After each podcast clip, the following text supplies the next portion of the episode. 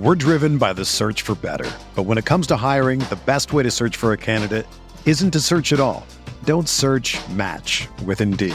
Indeed is your matching and hiring platform with over 350 million global monthly visitors, according to Indeed data, and a matching engine that helps you find quality candidates fast. Ditch the busy work. Use Indeed for scheduling, screening, and messaging so you can connect with candidates faster. Leveraging over 140 million qualifications and preferences every day, Indeed's matching engine is constantly learning from your preferences. So the more you use Indeed, the better it gets. Join more than 3.5 million businesses worldwide that use Indeed to hire great talent fast. And listeners of this show will get a $75 sponsored job credit to get your jobs more visibility at Indeed.com/Blue Wire. Just go to Indeed.com/Blue Wire right now and support our show by saying that you heard about Indeed on this podcast. That's Indeed.com/Blue Wire. Terms and conditions apply. Need to hire? You need Indeed. This podcast episode is brought to you by Coors Light. These days, everything is go, go, go. It's nonstop hustle all the time. Work, friends, family expect you to be on 24/7. Well, sometimes you just need to reach for a Coors Light because it's made to chill. Coors Light is cold lagered, cold filtered, and cold packaged. It's as crisp and refreshing as the Colorado Rockies. It is literally made to chill. Coors Light is the one I choose when I need to unwind. So when you want to hit reset, reach for the beer that's made to chill. Get Coors Light in the new look delivered straight to your door with Drizzly or Instacart. Celebrate responsibly. Coors Brewing Company, Golden, Colorado. This is Greg Olson, here to tell you about my new podcast, TE1. On the show, I had a chance to talk to my fellow tight ends who have revolutionized the position from an extra lineman to a dual-threat superstar. And just like my guests have changed the game, this year, NFLSundayTicket.tv is revolutionizing your NFL viewing experience. Stream all the live, out-of-market NFL games every Sunday on your favorite devices and never miss a moment from your favorite players. Visit NFLSundayTicket.tv and use the promo code GREG88 at checkout and get 15% off your subscription. That's NFLSundayTicket.tv and the promo code GREG88. Subscribe to TE1 and get NFLSundayTicket.tv, an unmatched dual threat.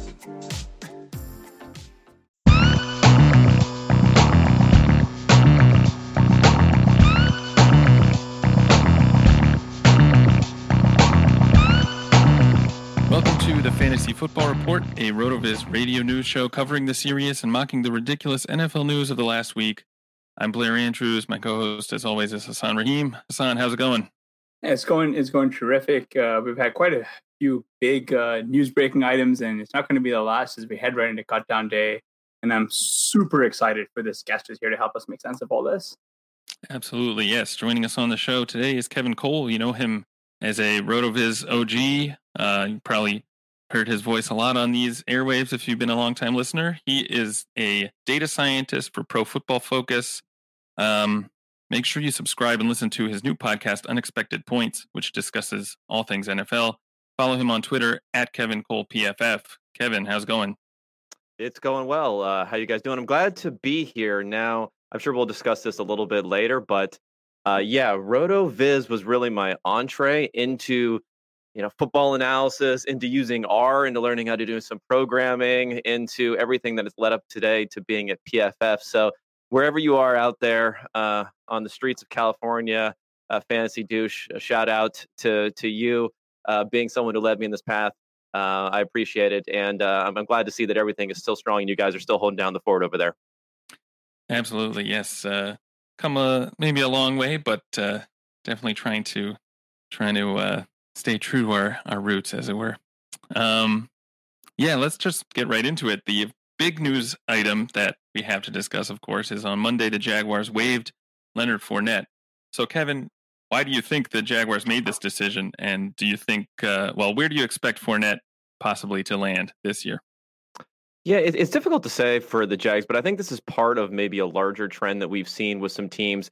We saw some things that we didn't expect to happen because of the cap hits you'd have to take, like Antonio Brown a year ago, Earl Thomas this year, where teams, it seems like once they're fed up with someone, that they're more willing to just let them go. And there's also some talk behind the scenes about some teammates maybe not being so happy with Fournette. So I think that's part of it from a value perspective.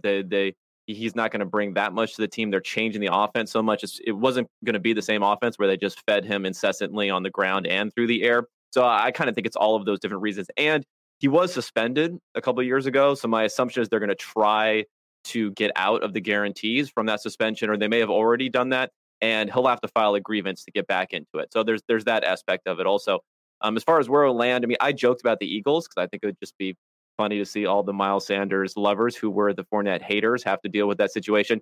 But there's Chiefs talk out there, which it's funny because, you know, our analytical types, we kind of piled on the Chiefs for drafting a first-round running back. So they could have draft a first-round running back and bring in a former top 5 pick in the same offseason, which just make football guys will just go crazy for that offseason. Best offseason by far. I can just see it now coming across the NFL Network wire. Yeah, it's actually kind of funny you mentioned that. I wanted to go back to your point about voiding the guarantees. So actually 2 years ago, the Jaguars failed at voiding all of Leonard Fournette's rookie guaranteed money. Fournette filed a grievance, and the court, I believe, ruled in his favor. So this cutting him means they save like a lot less than what they initially did. I think they saved $5 million against the cap.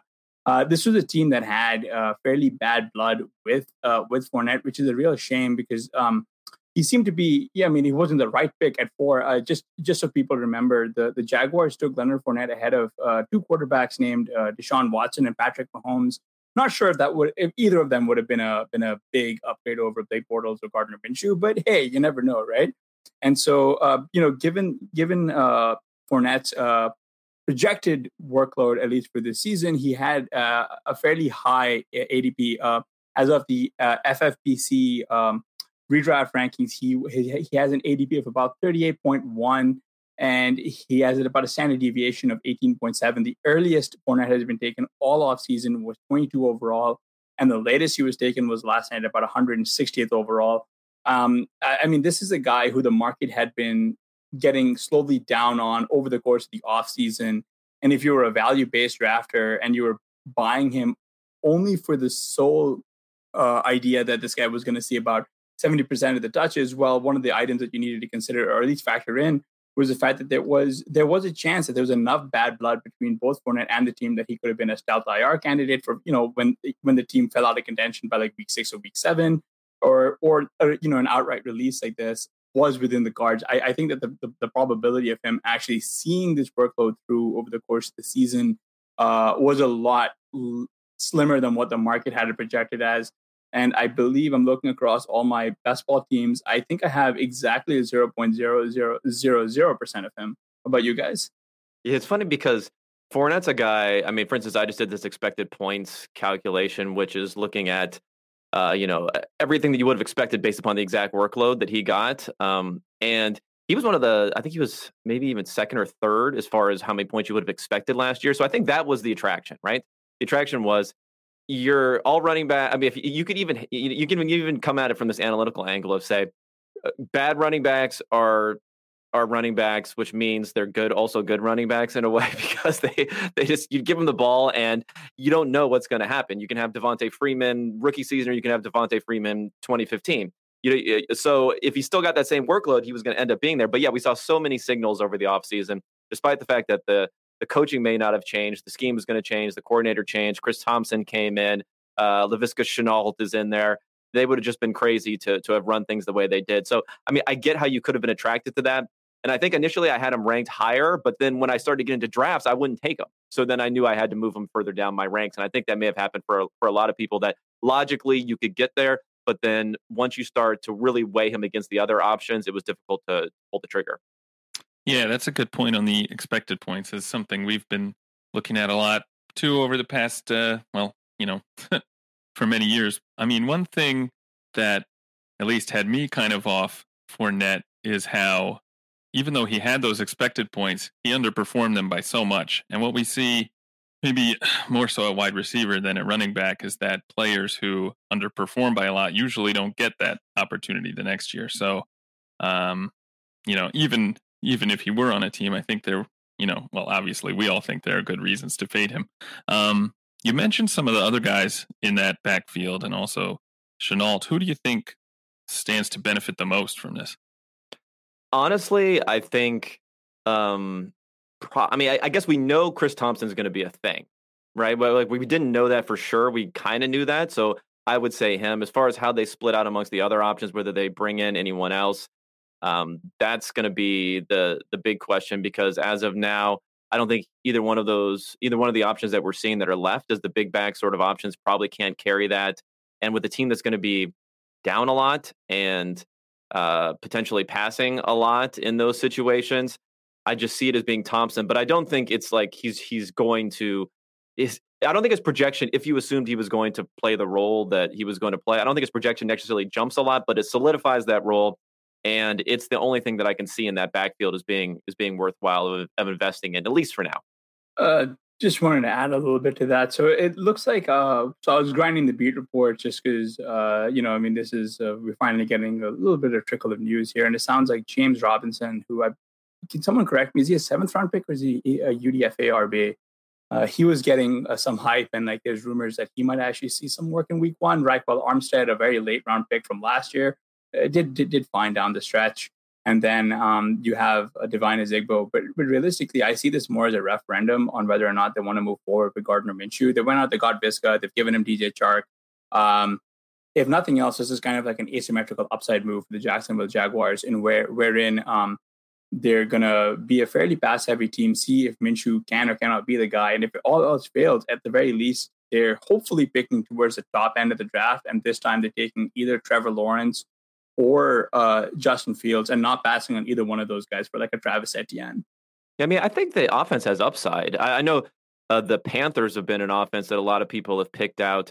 And if you think about the Jaguars in contrast to that, I'm not sure Teddy Bridgewater is any better than Gardner Minshew. We know a lot more about Teddy Bridgewater, and what we know, at least what we know so far, is a lower ceiling. Obviously, they have DJ Moore, who is great, but bringing in Robbie Anderson, I don't know how that connection is going to go. They may be feeding Christian McCaffrey as much as they have been doing there. So if you think about the options they have, DJ Chark, he might be better than DJ Moore, right? I mean, he is more of a prototype wide receiver one. Tyler Eifert, can he stay healthy? Maybe. I don't know. He was one of my favorite guys. Another guy who I think 2015 had a great season back then and was a top option before the injury worries. And yeah, I just think even the offensive line, which was a big problem for them last year, they have pieces who could maybe play well. So I think that team has a lot more upside in offense, and I put them right there. Whereas people talk about the Panthers a lot, they don't talk about the Jaguars at all in that circumstance. Jalen Reagor suffered a shoulder injury, and he's expected to miss the next 4 weeks. Kevin, with Reagor expected to miss the start of the season, and Alshon Jeffrey not expected to be back until the end of September, which pass catcher do you expect to be the biggest beneficiary in Reagor's absence? It's interesting because I think it's probably going to be J.J. Arcega-Whiteside, if only because he's going to get a chance to get out there. And when it comes to Deshaun Jackson, I mean, I get that you could say they play similar-ish sort of roles, but I don't think it would have been a situation where one playing would have taken the other out. And Deshaun Jackson, for how great he is, he's not really a target vacuum. I think if there's an absence of someone being there, they would probably filter to, Zach Ertz or someone else in that sort of role. So I think Ertz is going to be there. Everyone expects that. Jackson's still going to play his role that he's going to play. Jeffrey is probably not going to start the season. I don't think that's been made official yet, but that's probably going to happen. And then if you believe what you're reading about camp, Arcega-Whiteside's supposedly been playing well. He was a guy who profiled well as a prospect, but let's be honest, he was awful last year.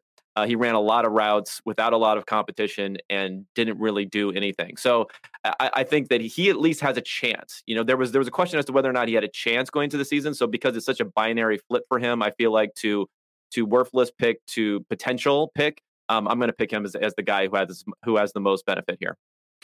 Yeah, I love that Arcega-Whiteside call. I mean, when you're looking at people who can, somebody who could be like the next DJ Chark, right? A 2nd round pick who has some athleticism and is almost nothing his rookie year and then explodes in year 2. I mean, that's not a profile necessarily you want to chase because it doesn't happen all that often. But Arcega-Whiteside looks like the guy who could do that. And he's cheap, right? So that's you don't want to chase it, but if he's cheap, then why not? Man, he's free. He's just going in like the final round of these drafts. I've got like for a while, I would just draft. Like he was an auto pick for me in the 20th, regardless of like best ball, like in the final round, regardless of best ball platform, just because he was always there. And it was between Arcega-Whiteside and Miles Boykin, because they both sort of fit that mold wherein you've got very good quarterbacks, a strong passing game, and this massive divergence between where the primary targets are going and the secondary targets. Like we know the primary targets aren't going to see like 300 targets, right? So where's the rest of the guys? Who are the rest of the guys are going to potentially step up? And those are the two that I was just sort of hitting. And then I diversified a little bit with Isabella, but the recent camp reports on John Hightower, and if that's I can't remember. I keep wanting to call him Tim Hightower, but John Hightower, I believe, has played, like he's made these big plays in camp. Greg Ward is also rumored to be a part of the starting wide receiver core. And of course, I've just sort of pushed Zach Ertz all the way up my board. Like I think I'm like where before this he was falling to me anywhere at the 4-5 to like the end of the fifth turn on regular PPR sites, and I've just pushed him to where I'm taking him in the early fourth, just because I think he's going to be the big beneficiary, especially with Goddard dealing with a hairline fracture on his wrist. Any interest in Goddard at all as like a secondary option, or is he just one of those guys where he just sort of is around and not really going to be a fantasy viable asset?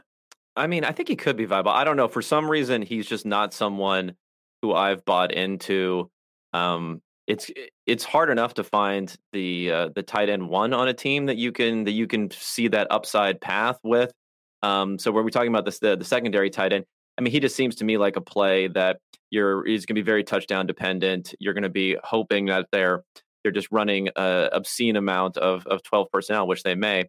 So I think he's okay, but for some reason for me, there's so many tight end options. I feel like, especially the later guys who have this upside, that it would just be weird for me to grab the tight end two on a good, not elite offense, as opposed to just grabbing one of these other guys and hoping they can become the man on their respective team. All right. Before we get into one of our new games, let's take a moment for a word from our sponsors.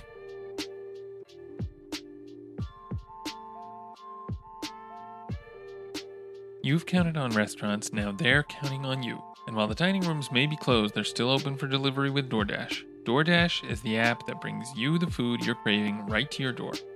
Ordering is easy. Open the DoorDash app, choose what you want to eat, and your food will be left safely outside your door with the new contactless delivery drop-off setting. Choose from your favorite national restaurants like Chipotle, Wendy's, and the Cheesecake Factory. Many of your favorite local restaurants are still open for delivery too. Just open the DoorDash app, select your favorite local spot, and your food is on its way. Right now, our listeners can get $5 off and zero delivery fees on their first order of $15 or more when you download the DoorDash app and enter code BLUEWIRE. That's $5 off your order and zero delivery fees on your first order when you download the DoorDash app in the App Store and enter code BLUEWIRE. So don't forget, that's code BLUEWIRE for $5 off your first order with DoorDash. Sundays are coming back in the NFL. With NFLSundayTicket.tv, you can stream every live, out-of-market NFL game every Sunday afternoon on your favorite devices, plus Red Zone and DirecTV Fantasy Zone channels. Never miss your favorite teams and favorite players. No matter where you live, NFLSundayTicket.tv is your key to the most glorious Sundays ever. Use the promo code BLUEWIRE at checkout to get 15% off your subscription. Visit NFLSundayTicket.tv and use promo code BLUEWIRE. And while you're at it, remember that RotoViz Radio listeners can receive a 10% discount off of a 1-year RotoViz subscription, giving you access to all our tools and articles. All you have to do is apply the discount code 2020RVRadio at checkout. Just go to rotoviz.com/podcast for more information.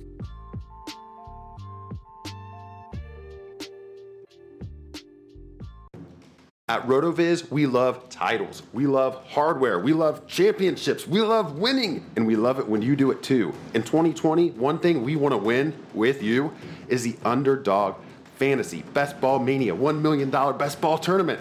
It's $200,000 to first place. It's only $25 to enter. It's a no-brainer. This is like the elite best ball title this year. So you got to go to underdogfantasy.com or download their great Underdog Fantasy app in the App Store on your smartphone device, and you're going to make a deposit. You're going to use code RotoViz when you make that deposit. Then you're going to go refer 5 friends, and Underdog and RotoViz will give you a free entry into the Best Ball Mania tournament. So it's kind of like a 2-for-1. You sign up, you put in $25, you enter the Best Ball Mania tournament, you get 5 buddies to play, you use code RotoViz, you get a free entry. No brainer, guys. Let's chase that glory. $200,000. If $25 is too pricey for you, they've got a $5 tournament called The Bubble, and you can win $20,000 in that bad boy.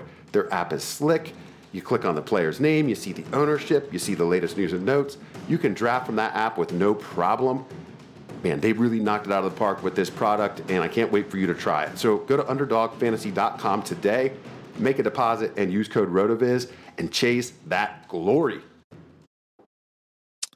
Okay, we're trying out a new game this week, Rookie Breakout or Fakeout. Hassan, you want to explain the rules? Yeah, seeing as how no one really complained about our new game last week, so we decided we're going to create another new game. This one's called Rookie Breakout or Fakeout. Basically, we're going to throw out the name of a rookie wide receiver, tight end, or a running back, and we're going to ask Evan, are the wide receivers or running backs going to end as a wide receiver 3 or running back 3 or better, and to explain his reasoning behind it, and if it's a tight end 2 or better, and why. So with that, let's just jump right into it. Lions' running back DeAndre Swift returned to practice on a limited basis on Monday after missing more than a week with a leg injury. Yeah, you know, what's interesting is I'm saying whether it's going to be an RB2 or better, right?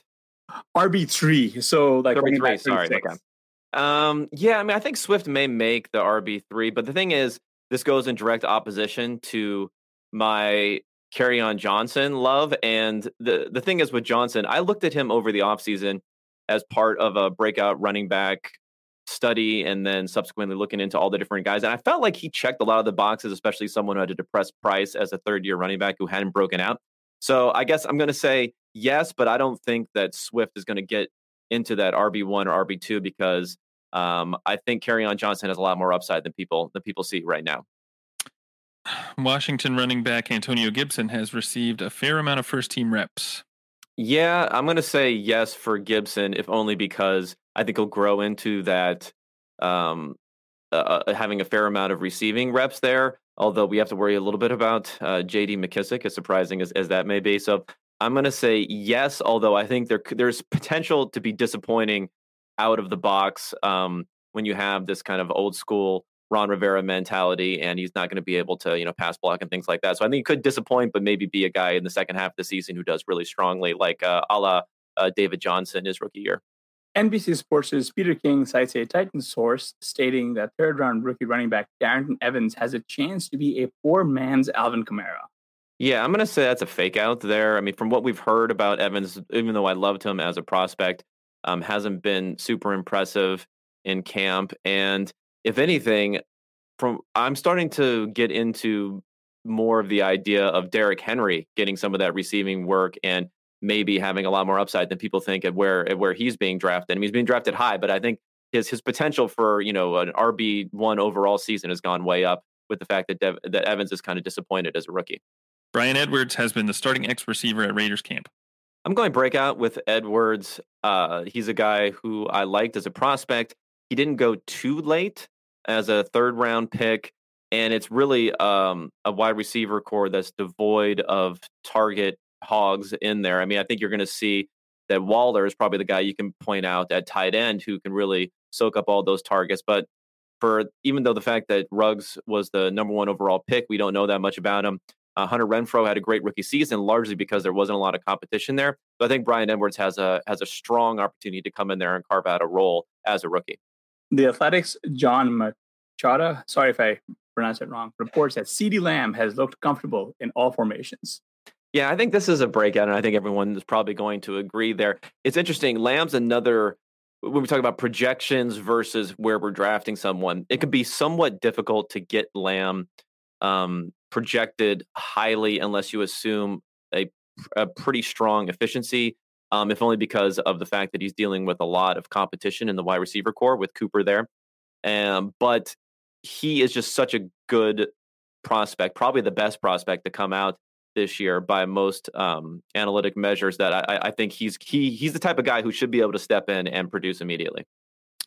The Athletic Stephen Holder said Colts running back Jonathan Taylor is a candidate to contribute in the passing game this season.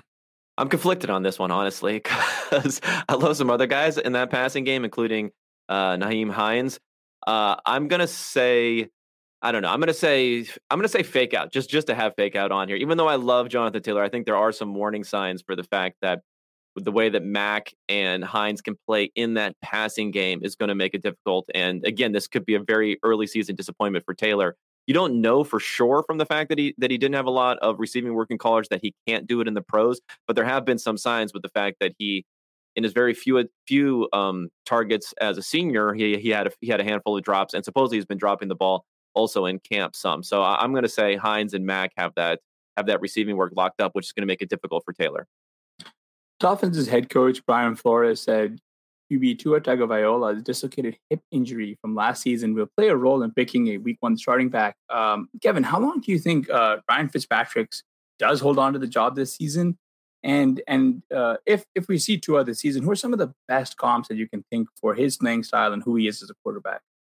Yeah, I think it's going to be a shorter leash for Fitzpatrick than most people do. I know that he's been pretty good the last couple of seasons, but even mixed up in those seasons, a 4-interception game is always a potential at any point.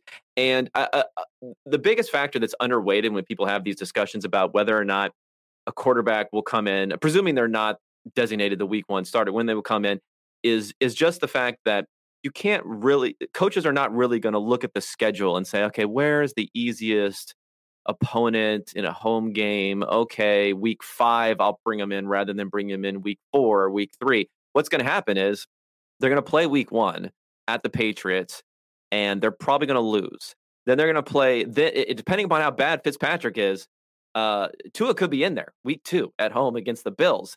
If he's not, they're probably going to lose that game to the Bills too, I think, although I'm not that high on Josh Allen, obviously, as many of the discussions is. But I feel like if they're 0-2, I don't see any reason why week 3 they don't turn to him against the Jaguars, simply because they're going to be 0-2. And if Fitzpatrick isn't looking great, there'll just be too much noise to bring in Tua, presuming that he's healthy.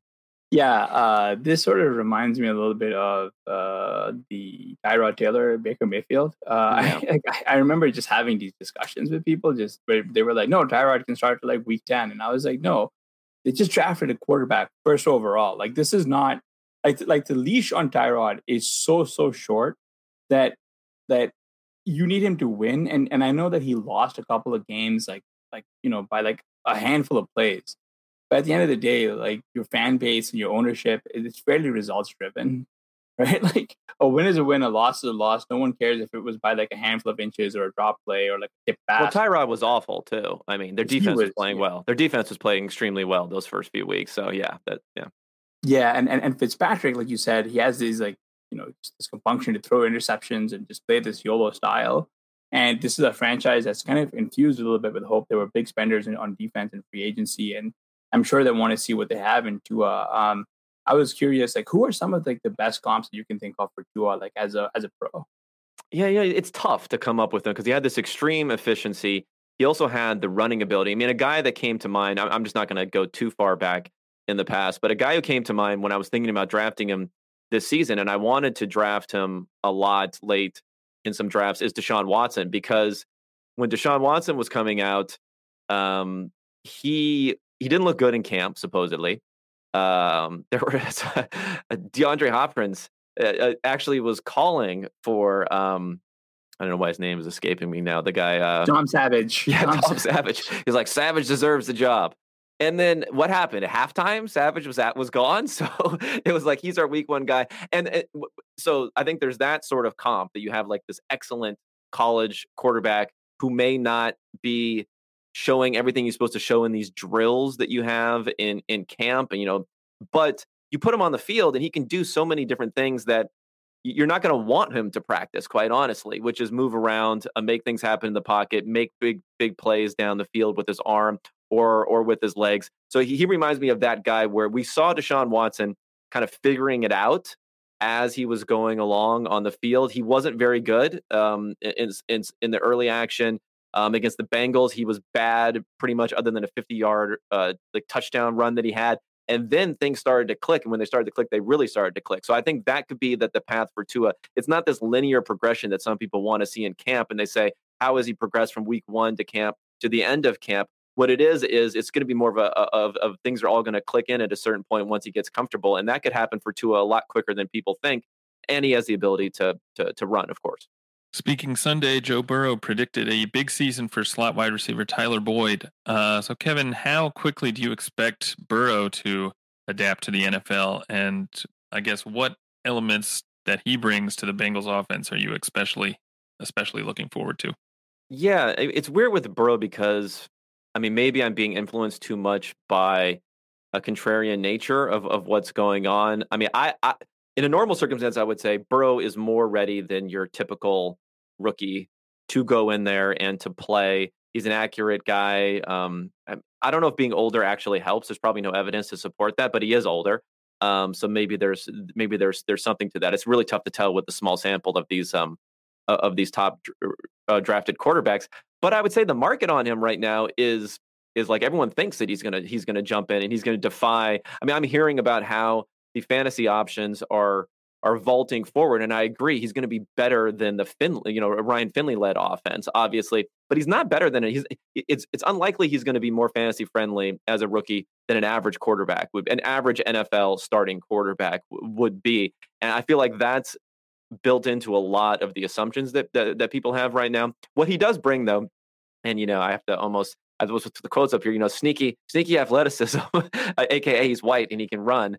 So he does bring that, but I don't think he brings it to the level of someone like Tua is going to bring. So I guess I would be relatively down on him versus the market, but I recognize that he is a guy who could profile well. It's just everyone is very, very high on him right now. Yeah, Blair, you and I have talked a little bit about this behind the scenes in Slack, but Joe Burrow, everyone's behaving as if he had one season as an LSU starter, and it's kind of true in that he played the whole thing after the national championship, but he played for LSU also in 2018, and he was really not great. He was just barely above average. And one of the things that we were discussing was the big change was that Jamar Chase came in and they changed the OC and what have you. But he completed 58% of his passes, like a 7.5 yards per attempt, under 8 AYA as a junior at LSU, and that is a fairly old prospect. So There's a handful of red flags where I'm kind of concerned about Joe Burrow. I am hopeful that Tyler Boyd just sees a lot of work because he's the kind of guy who fits that Robert Woods, Jarvis Landry mold, and those are the two guys who are being hyped all offseason outside of Boyd, and Boyd was the cheapest guy, and he was the one I was slamming. But I was curious, Kevin, what are your thoughts on John Ross or T. Higgins as a potential wide receiver 3 here? Yeah, I don't mind Higgins, I would say, more than Ross. I mean, I know Ross had a couple of blow-up games at the beginning of the season, but I guess at this point in his career, it just gets tougher when you don't see any a real sustained breakout, and the fact that there's so much target competition there, and the fact that I think they're going to move on from him. It's almost like a done deal that they're going to move on with him, so I don't see them in a position to where they're not going to be competing, why they would use him versus using Higgins if they want to integrate Higgins into the offense. So I guess I'd be a little bit higher on Higgins. Although, again, this is another rookie, another probably second half of the season type of thing. I don't know if I'd invest draft capital in him as opposed to seeing if maybe he's on the wire eventually. Yeah, I want to actually go back to something, Hassan, you just brought up, because Kevin, I know you've done a lot of work looking at these rookie quarterbacks coming in and how much experience they have, how many, how the sort of doing the work on the Bayesian priors with AYA and stuff. So how much does that matter that Burrow is coming in with really just one good season and actually doesn't have a lot to show on his, early college resume? Yeah, it would matter more if he wasn't so great in that one season. I think that's the part. I think you do. I mean, if he had 2 seasons like that, then that's something. But he had the poor performance before. He didn't have a ton of volume, though, so that's another thing that comes into it, is that he had just, at least for a college, for a college season, he had just a ridiculous amount of volume. So you combine that gives me more comfort. If it was a extremely efficient season on lower volume, then those types of calculations wouldn't look as good. But I think Burrow looks plenty good enough from that perspective, despite the fact that it's only been one season. Yeah, and I remember one of your old Bayesian prior posts was basically about Mitchell Trubisky and how, you know, everyone's overweighting his one season. And I was told from film grinders back in the day that, no, look at this amazing tape that he put together. And now look, like the guy just cannot, he's struggling to beat out Nick Foles.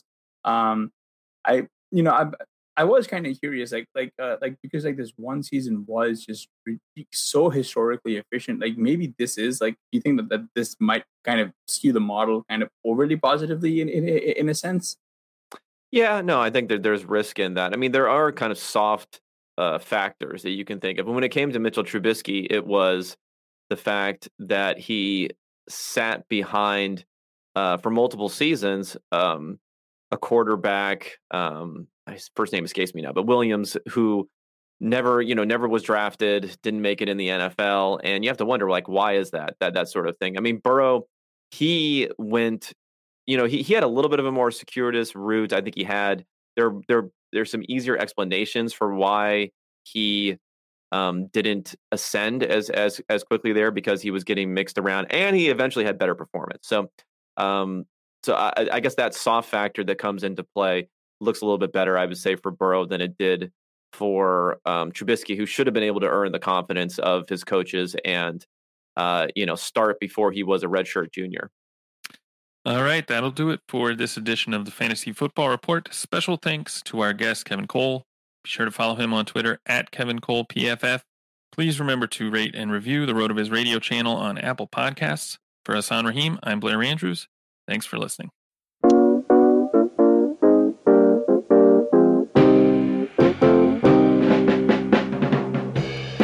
Thank you for listening to the Fantasy Football Report.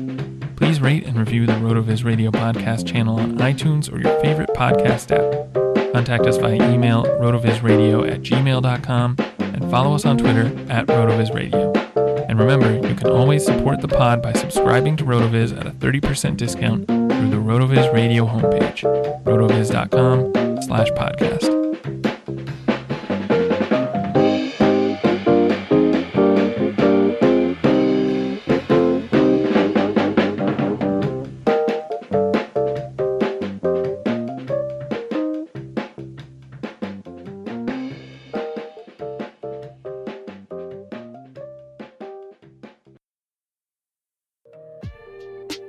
Somebody say playoffs? NBA and NHL are playing for the gold, and our partners at BetOnline have you covered. Get in on all the action, including a new NBA bracket contest with plenty of chances to win. MLB season is pushing into fall, and there's no shortage of ways to bet with hundreds of odds, futures, and props. So take advantage of the return of sports, and remember, the casino never closes. Check it out all day, all night. Go to betonline.ag and use promo code BLUEWIRE to receive your welcome bonus. That's betonline.ag, promo code BLUEWIRE. BetOnline, your online sportsbook experts.